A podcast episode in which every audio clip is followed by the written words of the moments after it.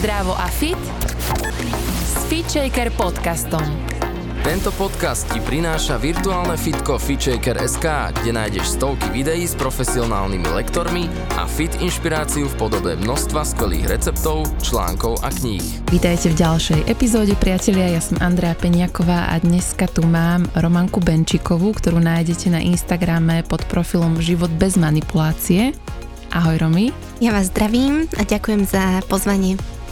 Inak ja Románku poznám ešte z Banskej Bystrice, musím povedať, ale dostala som na teba tip od jednej kočky z Fitchakera a prešla som si tvoj profil a prišlo mi to veľmi vhodné pre dnešnú dobu porozprávať sa na túto tému. Je to veľmi atraktívna téma a myslím si, že ju rozoberajú len ženy alebo ľudia, v podstate aj muži, ktorí sa s danou témou stretnú a nejako ich silno ovplyvní.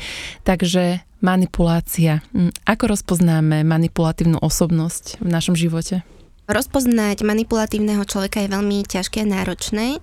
Je to také skryté, pretože vlastne aj keď hovoríme o vzťahoch, ktoré sú s takýmito manipulatívnymi ľuďmi, hovoríme o skrytom duševnom týraní. Na prvý pohľad je to v podstate nerozpoznateľné, pretože tieto vzťahy začínajú paradoxne veľmi romantický, idylický.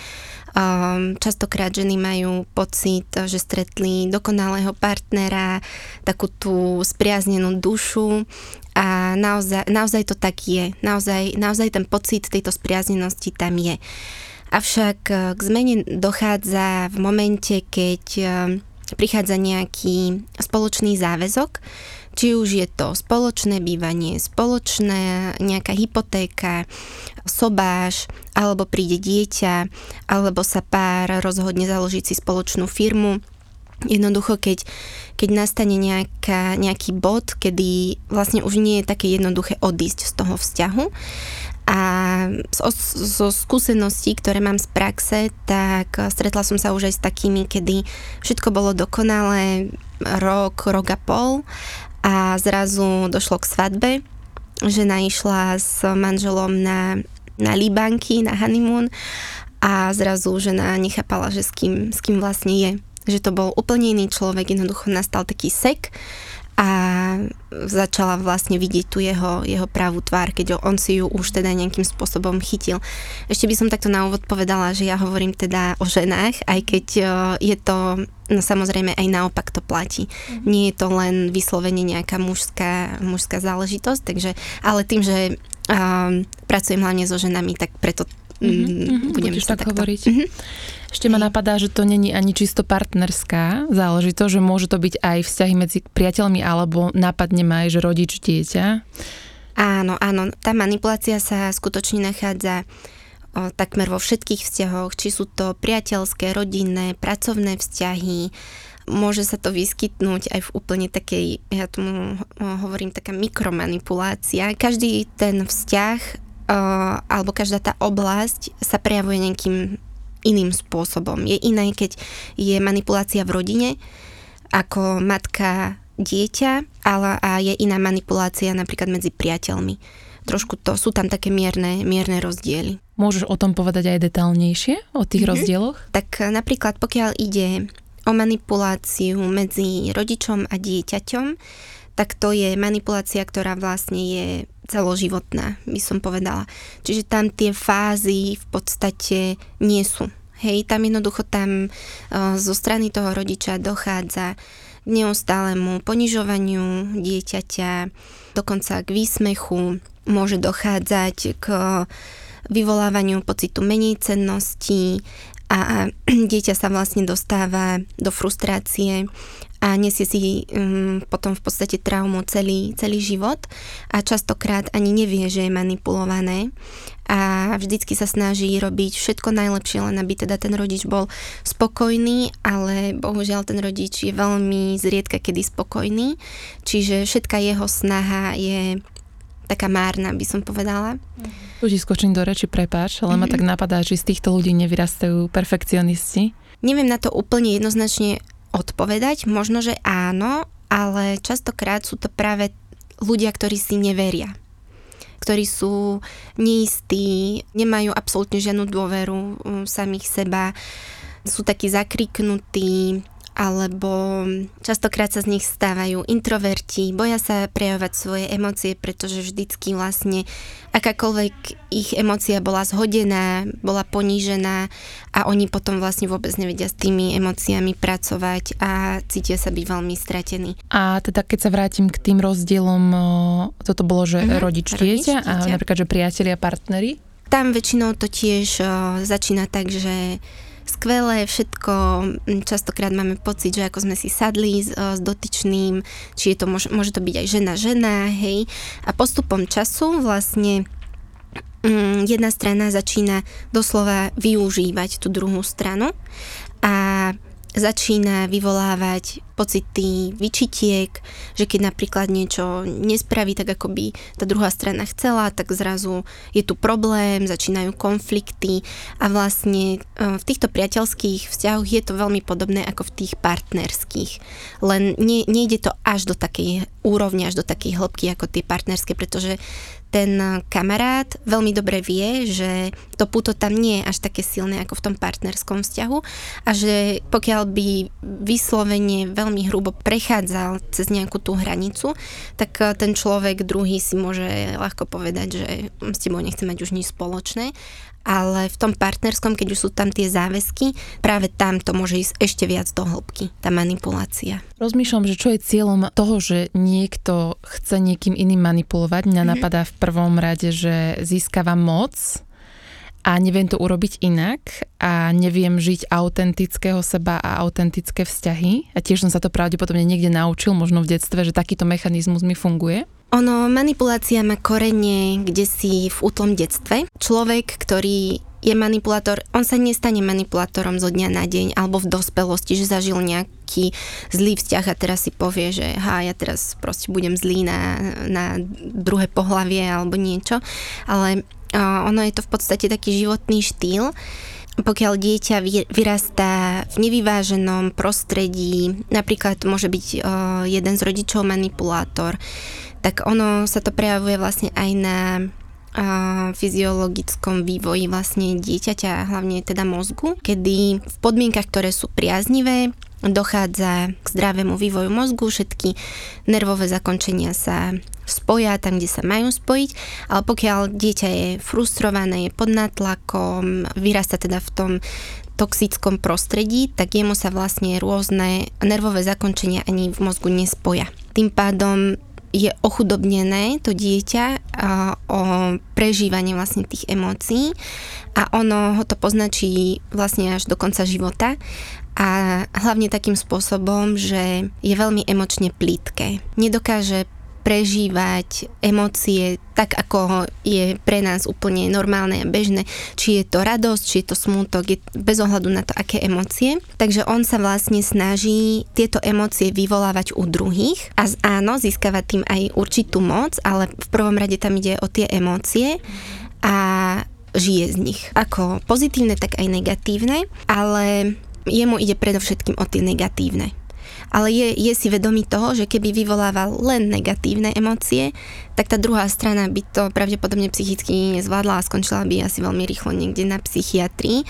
Takže tam sa vlastne vytvárajú také, ja tomu hovorím tak, taká husenková dráha, že raz sme hore, raz sme dole a musia tam byť aj tie momenty, kedy je vlastne dobré, kedy je tá spokojnosť, kedy tá žena sa cíti byť úplne šťastná a podobne. Takže toto je hlavný dôvod, prečo ľudia manipulujú. Či to robia vedome alebo nevedome, to je tiež celkom častá otázka. Moja odpoveď je vždycky, že aj aj, že je to aj vedomé, aj nevedomé a prirovnávam to k takému ako alkoholizmu napríklad keď je človek alkoholík a má fungujúcu rodinu, prepije celú výplatu, nič iné nerobí, len chodí domov celý opitý, potom možno je agresívny na ženu, vznikajú hádky, žena je z toho deprimovaná, frustrovaná, má to dopad samozrejme aj na deti, mm, na finančnú stránku rodiny. A ten alkoholík vlastne takýmto spôsobom ničí všetkých členov tej domácnosti, ale to nie je jeho primárny účel alebo to, prečo, prečo pije. On je jednoducho závislý na tom alkohole. A to, že ničí tú svoju rodinu a tých svojich blízkych, to už je sekundárny ako keby dopad. A toto je v podstate veľmi podobné. Ten človek nemanipuluje preto, aby vás ničil. On manipuluje preto, lebo on sám potrebuje mať ten pocit a potrebuje zažívať tie emócie. Prečo si niektoré typy ľudí viac priťahujú manipulátora? Možno niekto sa s manipulatívnym mm-hmm. typom osobnosti nikdy nestretne a niekto si zaradom priťahuje práve takýchto. Myslím, že sa všetci zhodneme na tom, že väčšinou, alebo teda vždy by som povedala, sú to veľmi empatické povahy, veľmi empatickí ľudia, ale aj táto prílišná empatia vzniká na základe niečoho to je taká až extrémna empatia, by som povedala. Sú to ľudia, ktorí vždycky na všetko majú ospravedlnenie, vždycky všetko chápu, vždycky všetko dokážu prijať, pochopiť, odpustiť, hej, bez ohľadu na to, aká, aká veľká vec to je, vždycky si nájdu nejakú tú cestičku a aj tá prílišná empatia vlastne niekde vzniká. Lebo byť empatický je určite fajn, ale byť extrémne empatický, to už je tiež určitá, nechcem povedať, že porucha, to nie, ale tiež to nie je úplne v poriadku. A táto prílišná empatia zas a znova vzniká v detstve. Čiže takíto empati sú vlastne rovnako ranení ľudia, rovnako si nesú svoje zranenia a ublíženia a vlastne priťahujú si takýchto ľudí do svojho života práve preto, aby im zrkadlili tieto zranenia. Bude sa to tak deť dovtedy, dokým oni to nepochopia a neuvedomia si, že potrebujem riešiť v prvom rade samú seba a ako náhle dochádza vlastne k tomu uzdravovaniu tých emócií a začnú sa budovať tie hranice osobné mm-hmm. a tí ľudia pochopia, že nemusí byť všetko len ospravedlnené alebo teda nie je všetko v poriadku, keď mi niekto druhý ubližuje, tak vlastne vtedy prestanú chodiť takíto manipulátori do života. Ak teda veľmi zhrniem ten, tento partnerský manipulatívny vzťah, ktorý by žena potenciálne, ktorá na sebe pracovala, uvedomila si, že v takom vzťahu nechce byť a, a rozišla sa s daným mužom, čo môže po rozchode očakávať? Rozchody v manipulatívnych vzťahoch sú veľmi náročné a preto je veľmi dôležité sa na takýto rozchod pripraviť psychicky, finančne, materiálne, všetko. Jednoducho všetko. Nie je to bežný rozchod. Nie je to rozchod vo vzťahu, kedy jednoducho si dvaja prestali rozumieť, každý možno sa vyvíjal nejakým iným smerom, inou, inou cestou sa vydal a povedali si, zhodnotili si, že teda asi náš vzťah nemá budúcnosť, tak asi bude lepšie, keď to ukončíme. Ich cesty sa rozídu a možno po pol roku si sadnú na kavičku a, a budú radi, že, že sa stretli a sú kamaráti. Tak Takto to v žiadnom prípade nefunguje. Samozrejme, je tu veľa faktorov, záleží od toho, či je vo vzťahu dieťa, nie je dieťa, či sú zosobášení, nie sú zosobášení, či sa bude riešiť rozvod a majetok a podobné veci, či je tam možno teda nejaká aj firma alebo niečo podobné. Príprava je dôležitá hlavne preto, že manipulátor vás nenechá len tak odísť. On vám nedá tú voľnosť a pokiaľ vás nezničil vo vzťahu, tak sa o to bude pokúšať po vzťahu. Preto je veľmi dobré mať pri sebe niekoho, kto vás podrží aj psychicky, či už je to rodina, nejakí priatelia, prípadne nejaký psychológ, terapeut alebo coach v dnešnej dobe. To rozhodnutie je, je alfa omega, pretože veľmi často sa stáva to, že dochádza k veľmi silnému nátlaku psychickému a tie ženy potom vlastne to nezvládnu a povedia si, že, že vlastne v tom vzťahu to bolo ešte celkom fajn, že sa to dalo zvládnuť a vrátia sa naspäť. Ono to obdobie po tom rozchode chvíľku trvá a v podstate záleží na tej žene, ako je pripravená, ako je psychicky silná a ako je teda rozhodnutá, lebo on keď uvidí, že ten jeho natlak nemá taký efekt, ako on si myslí, že bude mať, tak jeho to prestane baviť on pokiaľ neuvidí tie emócie, ktoré on potrebuje z nich žiť a čerpať a pre ňo je to vlastne z jeho pohľadu je to veľmi pozitívne, pretože práve v tomto období dokáže toho eh, načerpať eh, do seba naozaj veľmi veľa. Ja vediem ženy k tomu, aby boli neutrálne aby sa nesnažili byť kamarátky, aby sa nesnažili byť ani zlé, ale aby boli vyslovene neutrálne. Pretože keď e, je tam tá neutralita, tak on je v šoku z toho on to nepozná. Je z toho zmetený a niekedy sú to týždne, niekedy sú to mesiace, ale jeho to prestane baviť, lebo on stráca vlastne ten svoj zdroj vlastne a začína si hľadať niekde, niekde inde. Ľahko sa to povie, ale je to veľmi, veľmi ťažké, veľmi náročné. Takže rozchody, rozvody a pokiaľ sú tam deti, tak to je zase ďalšia úplne iná kapitola. Tam dochádza vo väčšine prípadov k manipulácii vlastne detí, respektíve manipulácii matky cez dieťa a je to náročné, ale viem, že sa to dá zvládnuť Viem, že keď e, žena pracuje sama na sebe, pracuje s tými svojimi emóciami, s tou svojou energiou, tak dokáže cez to prejsť. Normálne mám zimom riavky, lebo a aj som nadšená, ja milujem takéto témy a takúto osvetu, lebo toto sa deje aj v mojom okolí, poznám také vzťahy a je, uh, ja osobne poviem za seba, že som si takýmto niečím neprešla, takže je ťažké aj radiť a je veľmi fajn teraz od teba počuť takéto, takéto detaily a taký väčší vhľad do toho, takže verím, že veľa žien to vypočuje a bude vedieť iným radiť alebo aj sebe. Ako možno nadviazať nový vzťah potom? Ako sa preliečiť a lepšie si vyberať, respektíve rozpoznávať prípadného partnera lepšie? Áno, to je veľmi, veľmi pekná otázka. A ono častokrát si žena myslí, že nemôže začať nový vzťah, pokým nebude úplne uzdravená, pokým nebude sebaistá. Úplné uzdravenie nie je nevyhnutné. Myslím si, že nový vzťah môže priniesť barličku, by som to tak nazvala, ale v žiadnom prípade nový partner a nový vzťah nemá byť záchrancom, pretože by vlastne sa stalo to, že by tu vznikla len nejaká taká náplasť, ale všetky tie rany nezahojené by pomaly, ale iste sa začali otvárať a ozývať a, a narúšalo by to vlastne potom ten nový vzťah a nemusel by to byť manipulátor, ale neviedlo by to asi k ničomu pozitívnemu, vyrovnanému, tak ako si každý predstavuje a praje si mať harmonicky vyrovnaný vzťah. Ale dôležité je, aby teda žena pracovala na tých svojich zraneniach z toho detstva, ja teda osobne pracujem s energiou, že jednoducho na určitých miestach tá energia je zablokovaná práve kvôli tým traumatickým e, zážitkom z toho detstva a nemôže tam prúdiť. A ona, keď e, sa vlastne vyčistí tie bloky, tak to krásne dokáže fungovať a potom sa to odráža aj v tej našej realite, aj v tých našich vzťahoch. Spomenula si aj harmonicky vyrovnaný vzťah. Uh-huh. A moja otázka je, že čo je základom zdravých vzťahov podľa teba? Teba, okrem toho, že si tiež spomenula, že e, je to teda schopnosť vedieť kráčať aj sama e, životom aj vo vzťahu, aj mimo vzťahu, tak čo myslíš, že e, ešte ďalšie je potrebné? Tak potrebná je tá sebahodnota. Myslím si, že v tom vzťahu by nemala byť závislosť na tom druhom, ktorá sa samozrejme odvíja aj od týchto hodnot, pretože ja keď som sebaistá, tak ja v podstate nepotrebujem, hej, niekoho, kto by ma teraz viedol za ručičku a nekladiem potom tie nároky vlastne na toho partnera, aby sa správal podľa mojich nejakých e, predstav, ale rešpektujem ho taký, aký je, pretože rešpektujem samú seba.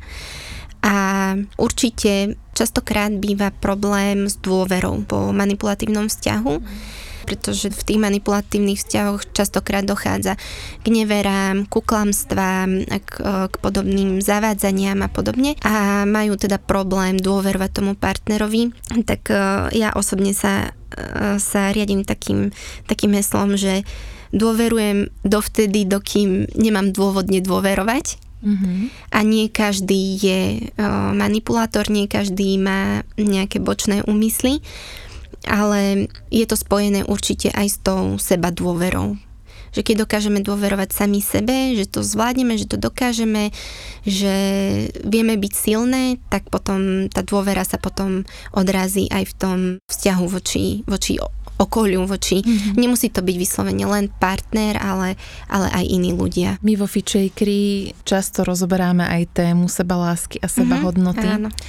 A zaujímalo by ma ešte podľa teba, ako je možné e, seba hodnotu a seba lásku trénovať. Aby to nebolo len také akože, mm. lebo to je v podstate celoživotný mm-hmm. proces, Áno. ale ako úprimne k tomu pristupovať a v podstate trénovať to nazvíme. Tak ja to robím Takže sa spájam sama so sebou, vyslovene cítim samu seba a cítim to, že som veľmi dôležitá a myslím si, že každý jeden človek na tejto zemi je dôležitý, len nie každý si to teda uvedomuje, pretože mm-hmm. na základe teda tých skúseností, ktoré majú, o tom pochybujú. A ako náhle sa človek napojí sám na seba a pocíti tú silu, ktorú v sebe má, dokáže uveriť tomu, že tá seba hodnota tam skutočne je. Že tá hodnota, čo môžem odovzdať tomuto svetu, jednoducho je. Častokrát si myslíme, že keď mentálne niečo pochopíme, tak sa to aj reálne deje, ale tiež súhlasím s tým, že až keď to naozaj precítime, um, tak tá energia sa môže v tom tele akoby zhmotniť a manifestovať aj vo svete. Dúfam, že to bolo pochopiteľné, ale úplne, že súhlasím, takže preciťovať, kľudne každý deň sa tak zastaviť. Ja, ja tiež propagujem taký, že mindfulness prístup a to je presne o tom, že naozaj nestratiť sa len v tom kolobehu toho sveta a práce a vzťahov a očakávaní, čo potrebujem urobiť, ale naozaj každý deň kľudne na 2-3 minúty sa len zastaviť a precítiť si seba, ako sa mám, čo očakávam od dnešného dňa. Podľa mňa aj také 3 minútky vedia naozaj v dlhodobom horizonte zmeniť život. Určite súhlasím a v konečnom dôsledku aj z praxe s mojimi klientkami vždycky do, dospieme po určitom čase k tomu, že vlastne stretnúť takého manipulátora je vlastne úplne úžasná vec. aj keď viem, že to znie e, divne, ale je to tak, pretože takýto manipulátor, ktorý, vďaka ktorému sa vlastne dotkneme svojho dna, dochádza k rozpadu osobnosti absolútnej, tak my máme tu možnosť nájsť samu seba, pochopiť, kto sme, prečo sme, ako fungujeme vlastne a začíname žiť presne ten vedomý život. A presne ako si povedala, že to je, to je životný štýl a keď sa tá žena alebo aj muž o, dostane na tú cestu, tak už už sa nechce vrátiť, už nechce žiť tak, ako žil predtým s tými zatvorenými očami a vníma seba, vníma, čo cíti, vníma, čo ma nahnevalo a prečo ma to nahnevalo a, a idem do tej hĺbky, kde je vlastne ten koreň toho. A mňa osobne to nekonečne baví ukazovať vlastne tento spôsob. Myslím si, že na tomto svete existuje nespočetné množstvo rôznych fóriem, ako sa to dá robiť. Ja to teda robím cez tie čistenia tých emočných blokov a učím ženy, aby sami vedeli sa čistiť tie, tú energiu, aby neboli na nikom závislé. Je to obrovská zábava, by som povedala, mm-hmm. že po určitom čase, keď už sa človek do toho dostane, tak tam sú tak silné aha momenty a také tie momenty, že wow, že ale to je dokonale, to je perfektné, že potom ani tá skúsenosť s tým manipulátorom, aj keď v tomto rozhovore to možno znelo rôzne, náročne a ťažko, ale naozaj tie moje klientky postupom času presne takisto ako ja dojdu do toho bodu, že si povedia, že vlastne super, že sa to stalo, lebo vďaka tomu som teraz tým, kým som a kým vlastne chcem byť. Posilniť sa z ťažkých chvíľ, lebo ťažké chvíle môžu niektorých ľudí zrujnovať a niektorých, ktorí sa rozhodnú na sebe popracovať, tak ich to dokáže zmeniť a posilniť. Takže to je mm, aj, aj tvoja idea a práca, ktorú ponúkaš klientkám. Ďakujem Romi za super rozhovor a ešte raz teda na Instagrame ťa nájdeme e, život bez manipulácie a tam ťa môžu kontaktovať ženy prípadne, alebo ešte máš nejakú inú formu, kde ťa môžu nájsť? Mám ešte webovú stránku www.životbezmanipulácie.sk Počúvali ste Fit Shaker podcast. Ja som Andrea Peňaková a verím, že sa počujeme aj na budúce.